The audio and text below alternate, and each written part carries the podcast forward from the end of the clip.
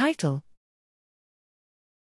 Newly repopulated spinal cord microglia exhibit a unique transcriptome and coincide with sex independent pain resolution.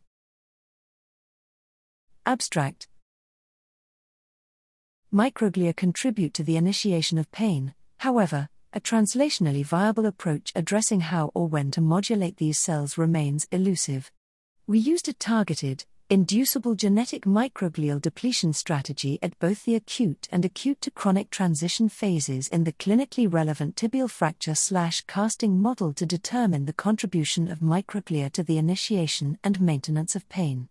We observed complete resolution of pain after transient microglial depletion at the acute to chronic phase, which coincided with the timeframe of full repopulation of microglia.